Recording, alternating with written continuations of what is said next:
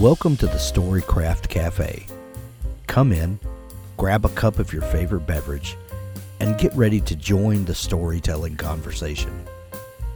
Storycraft Cafe is brought to you by Dabble, the ultimate cloud based fiction writing software. Here we're going to bring together storytellers from all walks to encourage and empower you to craft your best story. Hello, everyone. My name is Grace, and I'm the community manager here at the Storycraft Cafe. We are so excited to be opening our digital doors this Friday, April 1st, and I cannot wait to welcome you into the community. Our community is completely free for all writers, and it'll include daily discussions and writing prompts, as well as lectures by awesome authors, monthly challenges, and writing groups that you can join. If you're interested in joining our community, you can find us at storycraft.cafe. That's S T O R Y C R A F T dot C A F E. I cannot wait for you to come check it out this Friday, April 1st, and I hope to see you all there. In the meantime, I'll let you get back to Hank and the show. Thanks for joining me for episode 4 of the Storycraft Cafe. Today we have a fantastic show with Kathleen Glasgow and Liz Lawson, co authors of the new book, The Agathas. In this conversation, we talk about the writing life and what it's like to write a book together and to explore new genre territory with a writing partner. Before we get into our interview, let's hear from Brandon Sanderson talk about finding inspiration in the most unlikely places. I think I read somewhere before that you were born and, and raised in Nebraska. Is that right? I was. And Indeed. and then you um, you took this mission trip to Korea. Um, I, one thing that always fascinates me is is kind of how uh, place affects people and and then comes out in their writing. Um, how do you feel like uh, after being raised in Nebraska, then going to Korea for two years? Uh, how did that affect your uh, maybe how you how you saw the world and, and how it eventually Yeah. seeped into your writing? Well, I will say, going from being in a state that is 95% Caucasian Right. to being the minority was really interesting. Now, it's not that I, like, I was a privileged minority, right? So it's a different sort of thing than growing up as a minority in the United States by far. But going and being where everybody turns and looks at you, that you are the outsider, um, and learning a new culture, learning to be part of it and respect it, and learning a new language, uh, and being immersed in all that stuff. Wow, was that very useful? So useful as a writer writing fantasy novels. Um, the Korean language still seeps into basically every fantasy language I create, right? I'd learned French when I was in high school, but the French kind of all went out the window when I lived for two years in another country. And once in a while, the French rears its head, but mostly Korean is what's influencing how I create languages. So that's certainly really cool and a big part of it. Um, but also, you know, what I was doing. My first published novel, um, Elantris, I actually came up with the idea while I was serving as a missionary because the main antagonist in Elantris is an evil missionary, um, which is really fun to me. I'm like, as I'm a missionary, I, I saw things like one of the the things that was really influential in how I perceived the world is I was out there as a Mormon missionary. My job was to teach people about the Mormon Church, um, which you know, teach people about Christ and all of that stuff, which I believe in. Uh, but what at one point I was walking through a subway and there was this Buddhist monk, and what the Buddhist monks will do is they're forbidden from earning money. It's required by at least in this sect of Buddhism that they beg for their money in order to keep them humble. Um, it's actually kind of a really cool thing. And the Buddhist monk was kneeling on the ground, very humbly, banging quietly on a drum, drum and chanting as they do in order to beg for the money to go buy their food. And next to them was a Christian from a different denomination missionary holding up a big sign that said Buddhism is hell. um, and I saw that and I'm like, Oh, the absurdity. There's got to be a way where I can teach people about what I believe and share that with them that doesn't involve holding a sign up saying Buddhism is hell next to this humble, nice man, um, you know, following the precepts of his religion, right? And that became the core my philosophy on on that sort of thing is I can't ever be that guy. Um, and when I came home, I'm like, I'm to write a story about that guy, right? I'm to write a story about the missionary who's out um, to, to do things for the wrong reason. It's not really that guy. Um, in Elantris, the idea is the missionary's been told if he doesn't convert the people of the city, then the, the armies are just going to destroy them. So he's, in his mind, he's saving their lives by trying to convert them but he's using all the wrong methods and things like this. And so you see the stuff that I experience really popping out in the fiction. Um, and so, yeah, um, you, you, you mentioned location. I'm actually going to take that a different direction. Okay. Growing up in Nebraska, which is very green, uh, breadbasket, uh, very humid in the summers, very wet in the winters with lots of snow, and then coming to Utah. So I came out to, to go to BYU um, which if you're Mormon, BYU is like in-state state tuition. You can pay like fifteen hundred bucks a semester or something, which is like awesome when you're a Nebraska kid and you don't really want to go to UNL. We UNL has some great programs, but it wasn't for me. So, not having a lot of money, being able to come out here to uh, a top tier private school was awesome. So I come out to Utah, and my roommate is a photography major, and he loves landscapes, and so he took me I don't know if you've ever been to southern Utah. I haven't. But southern Utah has these gorgeous, gorgeous canyons and rock formations um, and really weird things like uh, the Goblin Valley, where they filmed part of um, Galaxy Quest, where all the rock monsters are. Uh, that's a real place. And these canyons where you go down and you're in this darkness with this strip of light high above you and seeing the strata of the earth and things like the wave or going to Delicate Arch and whatnot. And that became what inspired the Stormlight Archive, which is one of my big epic fantasy series, is this world of stone and water and storms and no soil, just lots and lots of rock. Uh, totally influenced directly by going on these camera trips, uh, which we do like twice a year and I was the lovely assistant. I would hold the camera equipment and hold up the little thing that would bounce the light the direction he wanted it and stuff like that. Um, and I credit that as inspiring an entire book series. Well, thanks for joining me again in the Storycraft Cafe. I am super excited today to have two writers with me, uh, Kathy Glasgow and Elizabeth Lawson. They have co written a new book that will be releasing soon, and it's called The Agathas. And this was so much fun. Uh, I, I read it last week, and this is a book that that everyone is gonna have to have on your uh, on your reading table beside your favorite comfy reading chair. Uh, I love it so much. I know you will too. Um, welcome, Kathy and Elizabeth. Thank you. Thank you. Thank you, Hank. It's nice to talk to you today. You, you too. So we've been uh, we've been starting these shows uh, with with a fun question, and uh, I, am going to ask each of you, and uh, we'll start with you, Kathy, because you're on my left, and uh, Elizabeth, you'll you'll have a minute to think about it, so you'll you have uh, the benefit of that. Um, what is one piece of writing advice that you have gotten uh, maybe it's a tremendous piece of advice that that you look back on often and say, you know, that that was a really great piece, or maybe it's horrendous, and you look back and go, wow, I'm so glad I didn't, um, you know, do that or whatever. What what's a piece of advice that you've gotten that has stuck with you for good or bad? So years ago, when I was in a writing program, yeah, and I I went to graduate school for poetry, and not for fiction.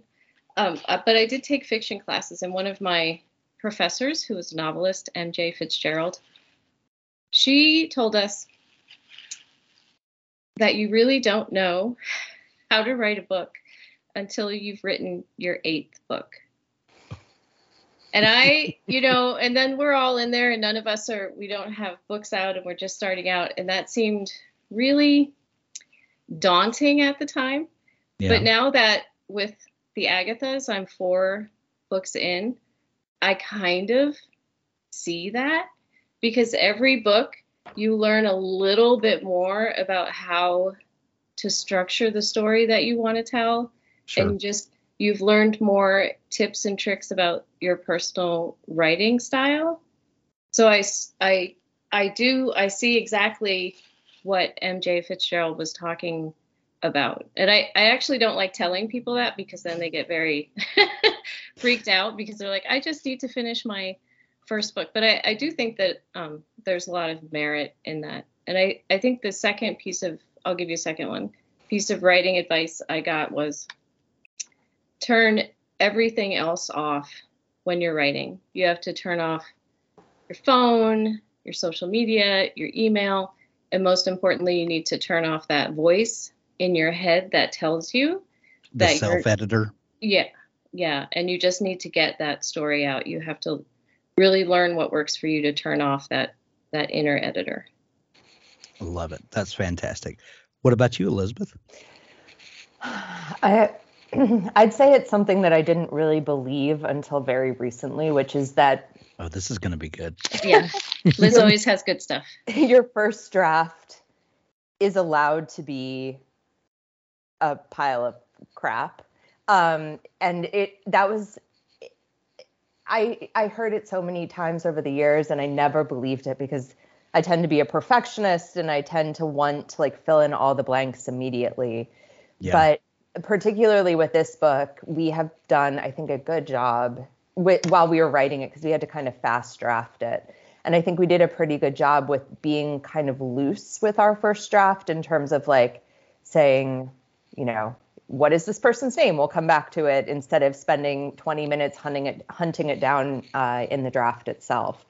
Um, and just sort of like letting the first draft be sort of you know the skeleton of Yeah. what will eventually become the story and then treating revision as like kind of filling that in and making it into something that is actually readable um, i think it's a really hard thing for for some writers to grasp and it certainly was for me so but it is true and it will actually help you long term I think that Liz Liz is really she's right, and it, um, that first draft is a skeleton, and then you go back and you you add some like flesh and eyeballs and a brain to your story. And I, mm-hmm. I think it was really interesting writing with Liz, going off what Liz just said, where she said that she's, you know, she's a perfectionist and she Yeah. she will, which is really good when you're co-writing with a person like that.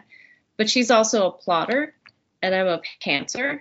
So I think when we were when we were writing this book a little bit, Liz would be like, "We need to no no no no no no no no we need to hash out this one this thing," and I I was like, "No, let's just go and we'll throw it in and we'll fix it later." And she would always say, which is which was really good. This is a mystery. And so we need to make sure that we have things down because things have to happen at certain places, Right. Kathleen. And so it was it was really writing with Liz has improved my standalone writing. That's fantastic. in that is many- in many- compliment. in many ways because Liz will be in my head as I'm like working on this other book that I'm writing by myself and I'll be like no I can't I can't just forget about that no I have to address it now because normally I'll just I'll go off like into the ether because like she said your first draft is the skeleton and I'm very much into like putting the bones on that skeleton that I, I love that and and co-writing um is is dark magic of its own you know when Yeah. it, it's it's it's hard enough coming up with a story of your own and and going through your internal process and you know getting the words on the page but then including another person who has ideas of of their own and and all of that that is uh you know a, a lot of people i think I think they would they would find that very daunting to to work with someone else who's a, a completely different human and you know thinks differently and all that. And and of course I see the benefit of you know uh, two authors equals you know three creative brains in essence. Um, but but finding a way to to merge those has to be interesting because both of you um, are are published writers on your own. Um, so how did you uh, how did you come to to work on this together? How, well, first off, how did you meet, and have you guys known each other for a while, or what? What was what's you know what's the relationship like where you connected, you know, non-author wise that that then allowed you to collaborate? Um, well, we have the same editor for Okay. our standalone books, which is why, um, or how I guess we originally connected. Um, I my debut is much more in the vein of what Kathleen's other books are, which is you know emotional contemporary. And so when we were, um, when I realized that Kathleen was also one of Krista's our editors writers, I was you know I was always a big fan of her her I was a huge fan of her debut, and I also managed to get an arc of her second book, which I absolutely loved. I read it on an airplane and cried on the airplane. um, and when I learned that, you know, she, I knew she was one of Krista's writers, so I asked Krista if she might be willing to blurb. Um, and Kathleen did kindly blurb my debut, and we just sort of started chatting from there.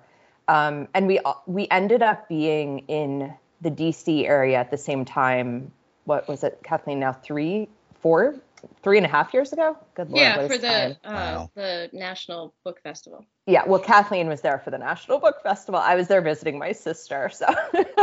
And I Um, said I said we should we should get together. We should meet because I you know I I love the Lucky Ones and if if you haven't read it, Hank, it's just it's a really intense and truthful and honest story about the aftermath of a school shooting, and um, Liz handled all the issues in that book amazingly, and it was a beautiful read, and I will always hold that book dear to my heart. And so I, I think that we we just started messaging each other because we were just friends and we're we write the same things. We have the same writerly anxieties and probably like life anxieties. and so we became friends. So it was it was just it was fate. And then when the first lockdown happened, Liz's book was coming out, which she can tell you about in a few minutes. Mhm. and that was really hard. And then that uh, summer when we were messaging each other i think that um, we both had we were both feeling very isolated as you know which is normal because nobody really knew what to do while all that was happening. And we were just talking and because we both write such emotionally intense books on our own i think we needed something fun to take our minds off things and we weren't working on anything at the time. And liz is a big agatha christie and mystery fan and i'm a big true crime fan. And we just started chatting like what if we what if we wrote what if we did something different? Because i i do think it's really important for writers to stretch their wings Yeah. and try new things. What if we did something different? What if we wrote a mystery? What if we just started writing so we could get up every day and have something to write and feel less isolated and go through this kind of terrible world thing together but we wrote something that was fun at its core I, I love that. Um, by the way, because I- I've talked to um, a lot of authors. Um, my other uh, podcast that we do, we've got 1,200 episodes uh, where we talk to writers, and it- I've I've had an interesting time um, talking about uh, how the pandemic has affected writers because for the most part we're people that work from home and we we don't get out every morning and and go to work. Or you know i walk 15 feet to my coffee pot you know and then come back and sit at my desk and you know that's uh, you know i see my wife and you know a couple of my kids and that's you know kind of the the extent of it um for most days. And i think a lot of writers are like that. But there's something weird about knowing that the rest of the world is home working as well. And it, it kind of infringes on our our, our comfy little existence. You know there, there's something Yeah. weird about knowing that everyone else is doing the same thing you are. And it's it's a little creepy sometimes. So i love that you guys found a way to you know let's give ourselves something to look forward to every Mhm. day that uh, that is super important i think to to always have a goal that you're stretching for yeah Mhm. Absolutely. And Liz, you know, she we we agreed like she's like okay, we need a we need a spreadsheet. We will have to plot out this story before we even begin writing because it is a mystery and you have to know where to put red herrings and you need to know the twists and the turns. And I'd never done that before and she was really she was great at doing that. And then we we agreed like friendly contractually with each other because no one knew what we were doing like our editor didn't know and our agents didn't know this was like purely for us Yeah. um and so we agreed we would we would make it dual pov two characters um and that you know we we worked out this plot and that we would trade a chapter a day and that we would fast draft it and then liz tricked me where we got to a certain point and I was like, well, that's this is really good. That's great. And now I have to go do some other things. And she was like, no, no, no, wait. This is really good. I think that this could really be something. And I was like, nah, you know, what what are you talking about? I, I don't write mysteries. Nobody nobody's gonna want a mystery from me. You know. And Liz was like, well, actually I already told my agent and she really likes it. And then I was like, I- what? I- to her yet. I, I did not show it to her until you told me I could. But yes, I did tell her about it.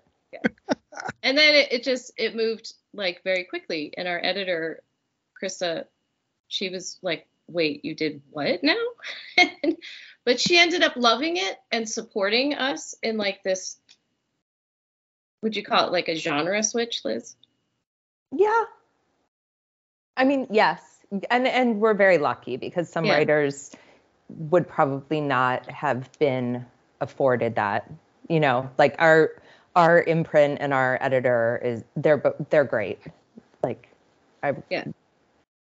She's very flexible. yeah she they were they were she was very very excited the whole imprint was excited and they were all basically like you did what and then they were like oh my god this is like really this is great and then they said okay can you finish this in like two months and we were like um okay And we're like, what? I mean, I mean, what else is going on? You know, might Yeah. as well. Um, I have so many questions. Um, but first, the the Agathas. Uh, this book is genre wise different than what each of you do individually. Um, and and I know that you're you're both fans of the genre, and uh, and and and Liz especially, uh, and and she dragged you kicking and screaming, Kathleen, into oh it. of you know, course yeah not really.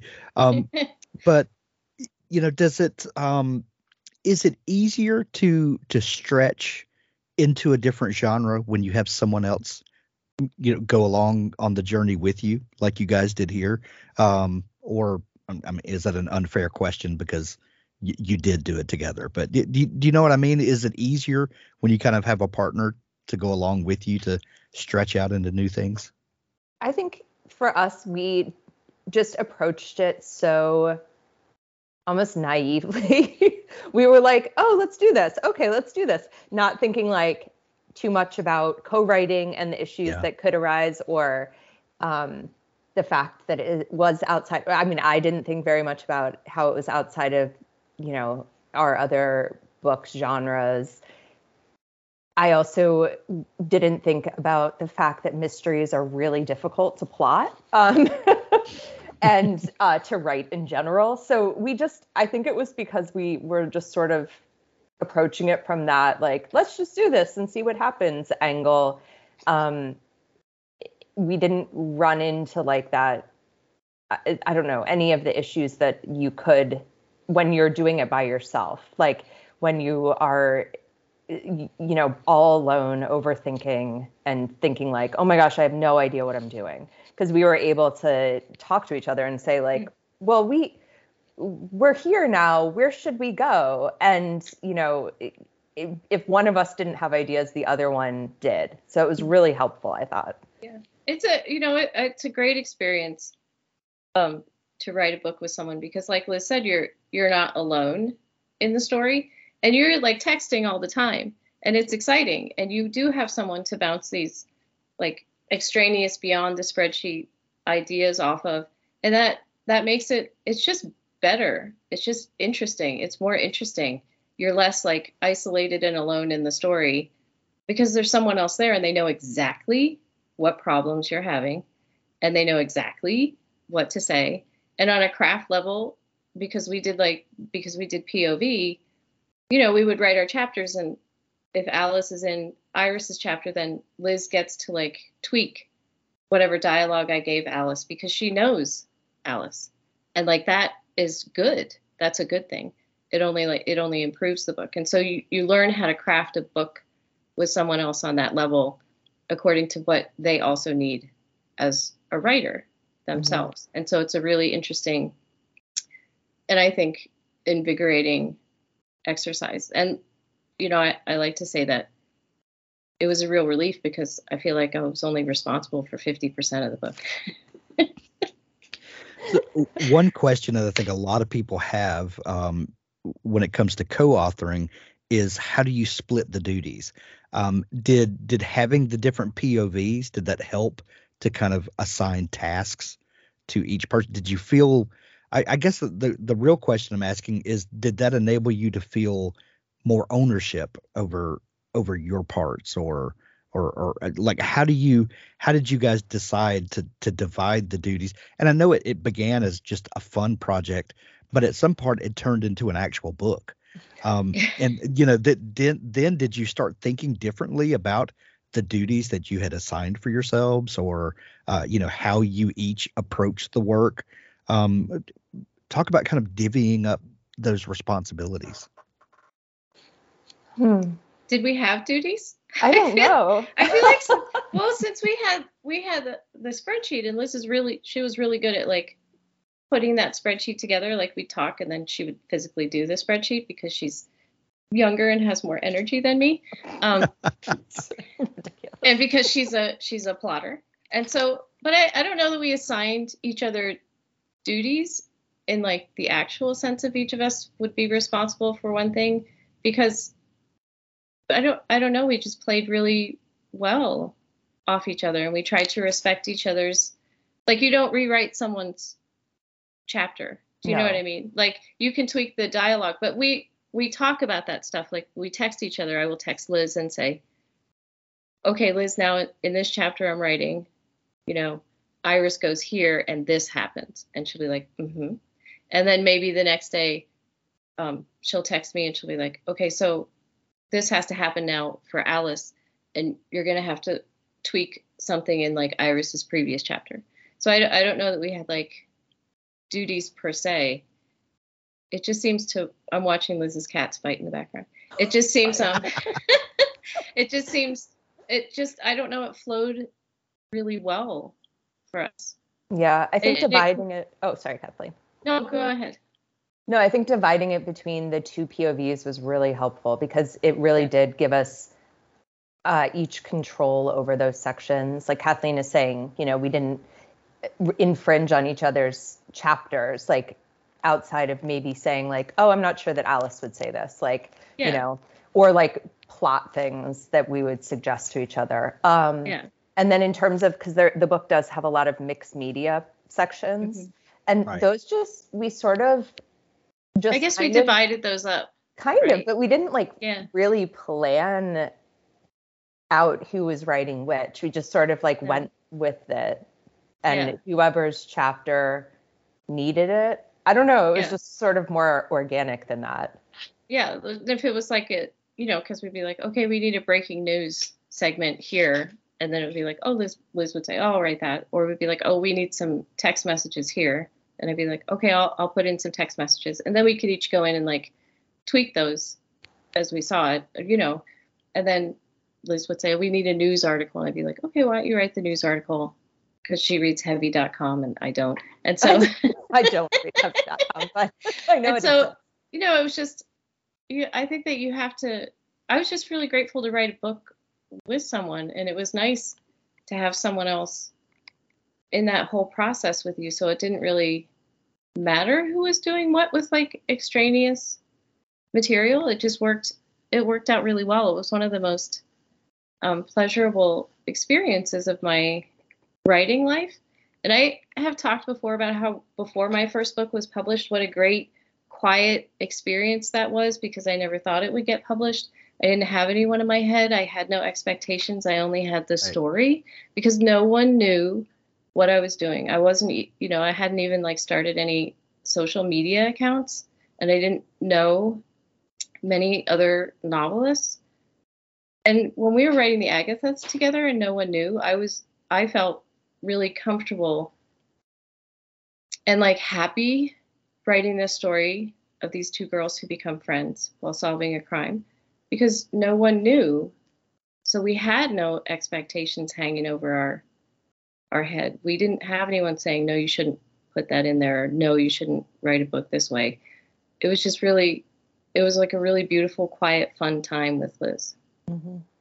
You you are 100% right about that feeling before your first book is published because no one has any expectations whatsoever. It's just no. you and the story, maybe a loved one, a spouse or something that right. you kind of clued in, hey, I'm doing this thing. Um, but there's a there's a pureness to that mm-hmm. and a mm-hmm. pure joy that comes from that. And it sounds like you guys got to recreate that for mm-hmm. a second time. Um, yeah. At least yeah. in the beginning. Um, yeah. you know, before agents were you yeah. know were we're demanding manuscripts and you know all that right. kind of stuff. Yeah. So so tell me about the book. Um, uh, Liz, you're a fan of of Agatha Christie mysteries. Um, Kathleen, you're a, a true crime fan. Um, when you're when you first start kind of spitballing and you know all of the great creative you know neurons are firing and you know the, the stories you know kind of magically start coming together what what was the the thing that you uh, what was the hook that you came up with? Well it was it's based on an agatha christie's disappearance from uh, from when she, from her first husband. So she found out her first husband was cheating on her and it's sort of like this uh, like like almost like a Agatha Christie lore about how she disappeared for I think it was Kathleen correct me if I'm wrong but I think it was like 12 days 14 days? Yeah um, I think yeah. Something like that. And nobody really to this day knows where she went. Um, she was discovered about like I said about 2 weeks after she disappeared in a hotel in London um, she seemed like very discombobulated claimed she didn't really have a lot of memory about what had happened. Um, and it's I think like she, I think she checked in under her husband's mistress's That's name. right. She, which is like so, so amazing. Okay, I've I've read enough Agatha Christie novels. Who in their idiotic mind would ever cheat on that woman? That's right. Right. Okay. Okay. Yeah. Um, there's actually a fictional retelling I read last year um, called The Mystery of Mrs. Christie, I think it's called. Um, and it sort of tackles her disappearance from a fictional standpoint. But it's really interesting because you learn about her first marriage and how he was sort of, you know, not the best guy. He was a little right. bit jealous of her her burgeoning success and uh, yes, and started cheating on her. So we we I think both have been fascinated by that story for a long time. Mm-hmm. And we were like, what if a teenage girl was a big fan of Agatha Christie and because of that decided to kind of pull an Agatha Christie. and that, that's what Alice does. Like that's how the book begins. And then that whole when her friend Brooke disappears, you know, the police dismiss it as you're just copycatting Alice Ogilvie and Girls Are Too Emotional, and she just ran away and is faking it for a few days, and because those things happen. So it's a right. that was that was like our our jumping off point for the book and the story, and it, it is an overall. I think it's an overall fun story with some really great fun um, elements in it. But we we did have we do have that little thread running through of like real life issues, domestic abuse for um, Iris and parental neglect for Alice, and then also the misogyny that accompanies teen girlhood, where mm-hmm. you're dismissed as being inconsequential and your fears and emotions are downplayed. do you feel like um, that your individual strengths, um, Liz, with your love of mystery and and you know the the way that you had uh, had become well versed just in your love of the genre, or or Kathleen, your love of true crime, do, do you feel like like you mentioned earlier, you know, where do we put the red herrings? Um, did did your love of true crime kind of um, help inform um, you know the, the plotting of it like well, well that's not really going to work because you know so and so may have tried that before and it, it, they obviously telegraphed what was going on. You, you know were, were there things like that where your individual strengths um, helped or or maybe you you relied on one another and and what you knew the other was bringing to the project to to help strengthen the the the project as a whole Liz is Liz is excellent at plotting a mystery and knowing about tropes that need to appear in mysteries and about hitting um, writerly beats in mysteries, like where action needs right. to happen at e- each point in the novel. And I'm very much like the problem child because I would like text her like three days before a draft is due and be like, so you know, I was listening to this radio thing and I was hearing like this thing about like this grandmother and these two grandsons and like this murder and like I was thinking, or you know, I'll be like, well, I was watching Forensic Files, and then Liz would be like, oh, okay, and you know, we would, she would we she would be like, okay, all right, we can make we can make that work. So I feel like we our interests like blend really well yeah. together but liz might have a different opinion. No i absolutely agree. I think that like because i did grow up reading a lot of mysteries like agatha christie but i also loved a lot of like cozy mystery series yeah. um, when i was younger. Um, you know that was the sort of book i envisioned in terms of like plot and in terms of tone i guess. Um, but kathleen's love of true crime was like super helpful because like there were she had these ideas that like were um, amazing and based in real life so we knew that they were like plausible you know which is really yeah. helpful. Yeah. Um like they so, they happen. Yeah. And All so right. yeah there's absolutely some kathleen true crime stuff in the agathas yeah. And I, you know Liz, which is great. Liz was really great about you know keeping it like this general mystery tone for the novel and sometimes I would try to drag it like into a different emotional space, like one of my own standalone books. She'd be like, no, no, no, you need to, you need to pull back. And then you can envision like Liz, you know, being a mystery novelist, drinking tea and like plotting something out. And then I send her a text like, okay, but wait, so, but we have to think about the angle that somebody was stabbed. It depends on how tall they are. And like, here's how much blood. And so I think all know, important things though. like, yeah. Right. So you know, I, we worked we worked well on that on that level. I don't know, you know, a lot of people after they found out that we co-wrote this book, they they were like, well, maybe I should co-write with somebody. And I oh, was oh, yes. like, well, you know, you got you have to find absolutely the right person because yeah. it's not. I mean, it was fun for us, but it's not an easy it's not an easy process and and you you have to find the right person. It's not something you can just be like, "Oh, I think I'll I'll co-write a book with you." Because yeah. it's not going to we were we were lucky to have each other. We were very so, lucky. So speaking yeah. of that, um, I've heard um, people that have co-authored books together. They talk about this weird thing that happens. Um, that you have Kathleen Glasgow that comes in, and you have Liz Lawson who comes in, and then somewhere along the process, it's almost like a third person um, is writing the book. It's it's this mixture of the two of you that becomes something else. And some people like it's so much of a thing for them they actually write under a pseudonym that that is a third person. Um, mm-hmm. Now you guys did not write under a pseudonym uh, for this book, but did did you ever find like um, like in the writing of this, it's like it's almost like it's not me writing it's it's this other person even though i absolutely had input into it but it you know the the the melding of the two of you becomes something different did did you guys ever experience that Liz, did we create like a hybrid Liz Kathleen writer model? Liz Lean. Liz Lean.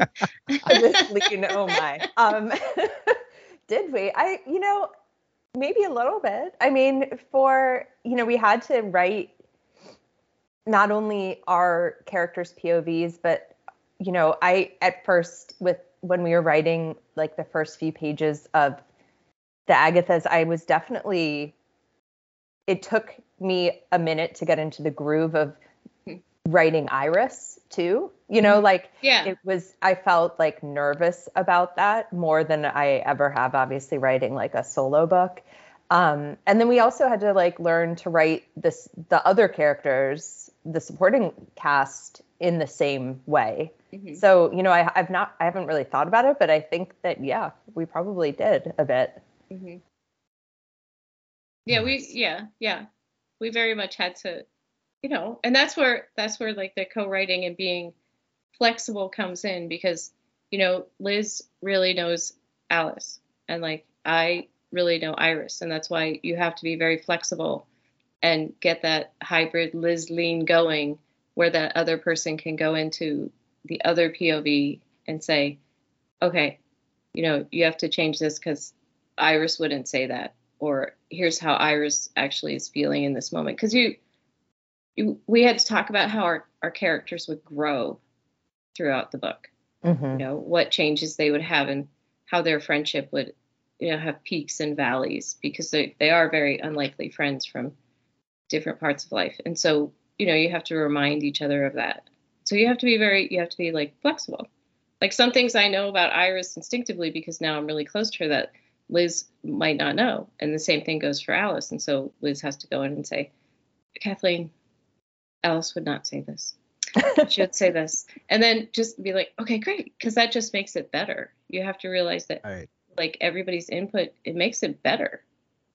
Yeah. So if you I think if you're like a super controlling writer, you should probably not be a co-writer. Agreed. you should probably take that off your bucket list because it's it's not going to work. You have to be flexible and open and realize that everything is for the benefit of the story. Yeah. Absolutely. The people who co-write books as their debut are like fascinating to me because Oh yeah. Right. that would be so challenging, I think. Yeah. Because, you know, once you have your first book out there, you've gone through like having tons of different input, tons of different hands on it. You know, you you're kind of used to getting that Mhm. feedback. Right. But I remember when I wrote my first couple manuscripts, I was like, don't touch them. You know, like I was very precious with them. Yeah. So, um, yeah, I think that that would be really challenging. Because nobody tells you, you know, that first book that you have published and you get your publishing deal and you've like really worked for maybe years on crafting your novel and your editor's like, I love it so much and here's your book deal. And then you you turn it in and then your editor's like, okay, we're gonna cut like a hundred pages from the middle because that's not and you're like, but wait a minute, you said it was so great. But they are also now looking at it from outside eyes and they have they know they mm-hmm. know they're they can tell you because they're not as close to it as you are and I, I don't know that a lot of people know that when they're getting their first book published is that sometimes entire like 100 pages are rewritten Yeah. and your editor's like no you, you're not seeing how this is not working and that that can feel really daunting to i think debut novelists because they're like but you said you loved it Mhm. and and that is especially daunting for a first book because Yeah. like you said a lot of times there have been years that have gone into Mhm. that book and and in inevitably authors you know bare their souls in in their first book almost always because it's so much of you comes Yeah. out in it and Mhm. I heard um I heard a musician uh on an interview one time and they were talking about how why uh, a lot of bands first album is amazing a lot of times because they've had years to just work on those songs and work on those songs. And usually by the third album you know they're they're buying mansions and they're picking out curtains you know and and you know it, you know so you know life goes on. Um Yeah. but that that first work is usually so personal and mm-hmm. and to have someone chop out you know when you get those edits back from your editor and you're like what someone spilled a, a bucket of red ink on here. What what's the problem? You know yeah it can be it can be daunting especially for a first book. Yeah i think a lot about karen mcmanus like several yes. years ago. I recently tried to find the tweet actually because it sticks in my head like i think about it all the time. She said something along the lines of and i'm paraphrasing like people writers it is so challenging to be a writer because you want to like be able to have that soul bared to the world right. but once you have that first book out there's so much that you realize you need to hold back in mm-hmm, order right. to even write a second book mm-hmm. um, that you know you have to figure out how to balance those two things and it's really it can be a real challenge mm-hmm. yeah um Kathleen, you mentioned uh, genre tropes a few minutes ago, and and that that Liz was well versed in the the mystery tropes. Um, when writing a book, um, tropes are essential um, so that people that love the genre know what to expect. And um, and not always, you know, there there there are mysteries within the mystery, um, but uh, you know you you you have to know how to craft a story that's going to fit within a genre and and meet certain expectations. Uh, it, it, sounds weird to say that, but hmm. you know that that's the reality of it. Um, but some of the the greatest books take those tropes and kind of twist them a little bit and and keep the reader um, wondering and and you know throw throw people kind of off kilter when reading it and and that's some of the the funnest part of writing is taking those tropes and things that people expect and just twisting them a little bit and you know giving people a different experience with it. Um, what do y'all think about tropes and the the proper way to use them and when it's okay to um, pull the rug out from under a reader so to speak? Liz? Thanks kathleen. Um, that is a very uh i mean that's a very hard question to answer honestly. I mean i think the tropes are important because you know certain particularly when you're writing genre fiction like uh, you're writing romance or you're writing a mystery um, like you said, people have ex- certain expectations for them. You know, partic- I think of the romance community and how people get up in arms sometimes when there's not a happily ever after ending, um, which to me makes sense. You know, you have a certain expectation when you open that book, and you, as a reader, are probably reading it in part because you want that expectation to be fulfilled. Mm-hmm. Um, so I think that people, the the writers who handle subverting genre or subverting tropes the best are the ones who do it in a like in a minimal way usually like in a way that isn't um isn't just like out of the blue. Maybe it's set up throughout the book and then all of a sudden it, you know i'm thinking about like we were liars by e lockhart like yeah. you know that she certainly pulled the rug out from under readers, but it was set up. It has to be set up throughout the book in a way that if a reader did a second read, they would be able to see it. And I think that that is incredibly important. You have to like p- plan it if you're planning to do that. Um, and it can't just be sort of like a haphazard, like, I'm going to just trick the reader because readers don't like to be tricked. Mm-hmm. Do you have any any opinions about about tropes and their proper usage kathleen? Um i think that you will probably especially for the mystery genre i think it's important to have certain tropes in the book. And then if you're subverting them make sure that you're doing it intelligently so that it feeds the story that you're trying to tell mm-hmm. um, in that particular book. And i think you can definitely pull the rug out from under people under people's feet if you've set everything up so that that rug pulling works. And it, in terms, you know, there there are a lot of teenage detective tropes, you know, on TV yeah. and in books. And I think Liz and I were in agreement that as we were writing this book, we had to always remember that Alice and Iris are are actual teenagers and they don't know solve a mystery like they're not naturally mystery smart like you might see in a TV show where there's a mystery and there are teens. Right. Like at Alice, they're taking tips from a book. They're using, you know, techniques from Agatha Christie books. They're using things that maybe Iris has seen on TV. They also have to do their homework. So sometimes they can't go on a stakeout or stay out as long as they wanted. Um, they have interpersonal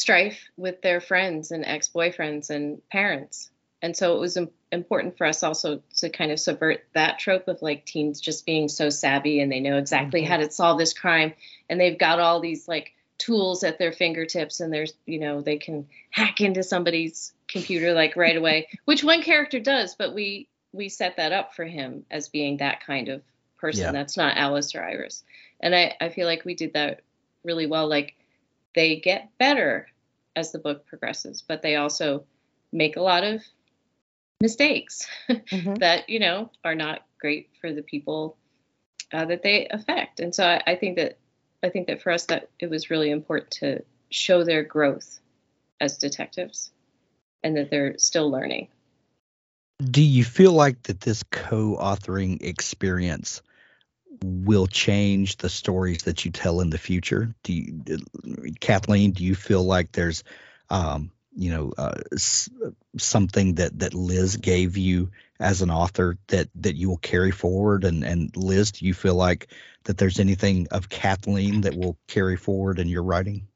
Absolutely. I mean, Kathleen is, she says she's not good at plotting, but she's really good with ideas. Like, she doesn't live, well, eh, eh, eh, I mean that in such a in complimentary way. Like, she doesn't, I, I found like writing the book with her, she doesn't let the like confines of like, again, this is meant in a very complimentary way, but like reality, um, sort of like like put walls up about what the like it doesn't she doesn't let it like confine what the story could be. So she is like very much an outside the box thinker i guess is what i'm trying to say.